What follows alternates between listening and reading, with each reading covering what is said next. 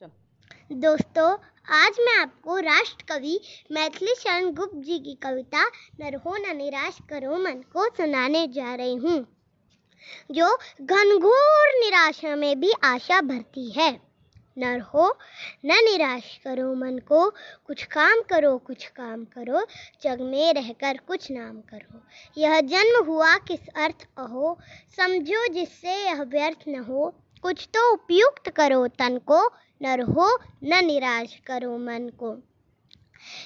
सब लोग किस योग न जाय चला, कब व्यर्थ हुआ सदुपाय भला, समझो जग को न निराश अपना पथ आप प्रशस्त करो अपना, अखिलेश्वर है अवलंबन को न रहो न निराश करो मन को।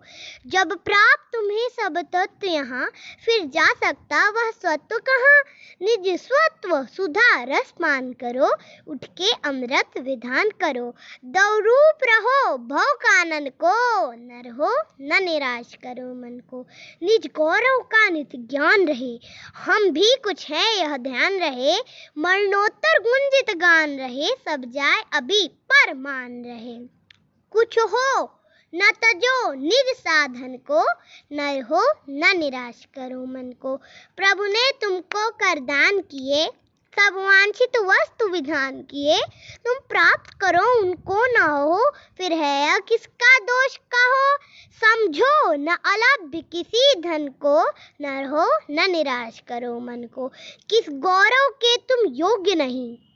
किस गौरव के तुम योग्य नहीं? है कौन तुम्हें सुख भोग्य नहीं? जन हो तुम भी जगदीश्वर के। सब हैं उसके अपने घर के। फिर दुर्लभ को नर हो, न निराश करो मन को। करके विधिवाद न खेद करो, निज लक्ष्य निरंतर भेद करो।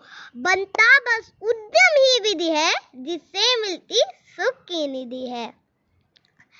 समझो न अलभ्य किसी धन को न रहो न निराश करो मन को। धन्यवाद।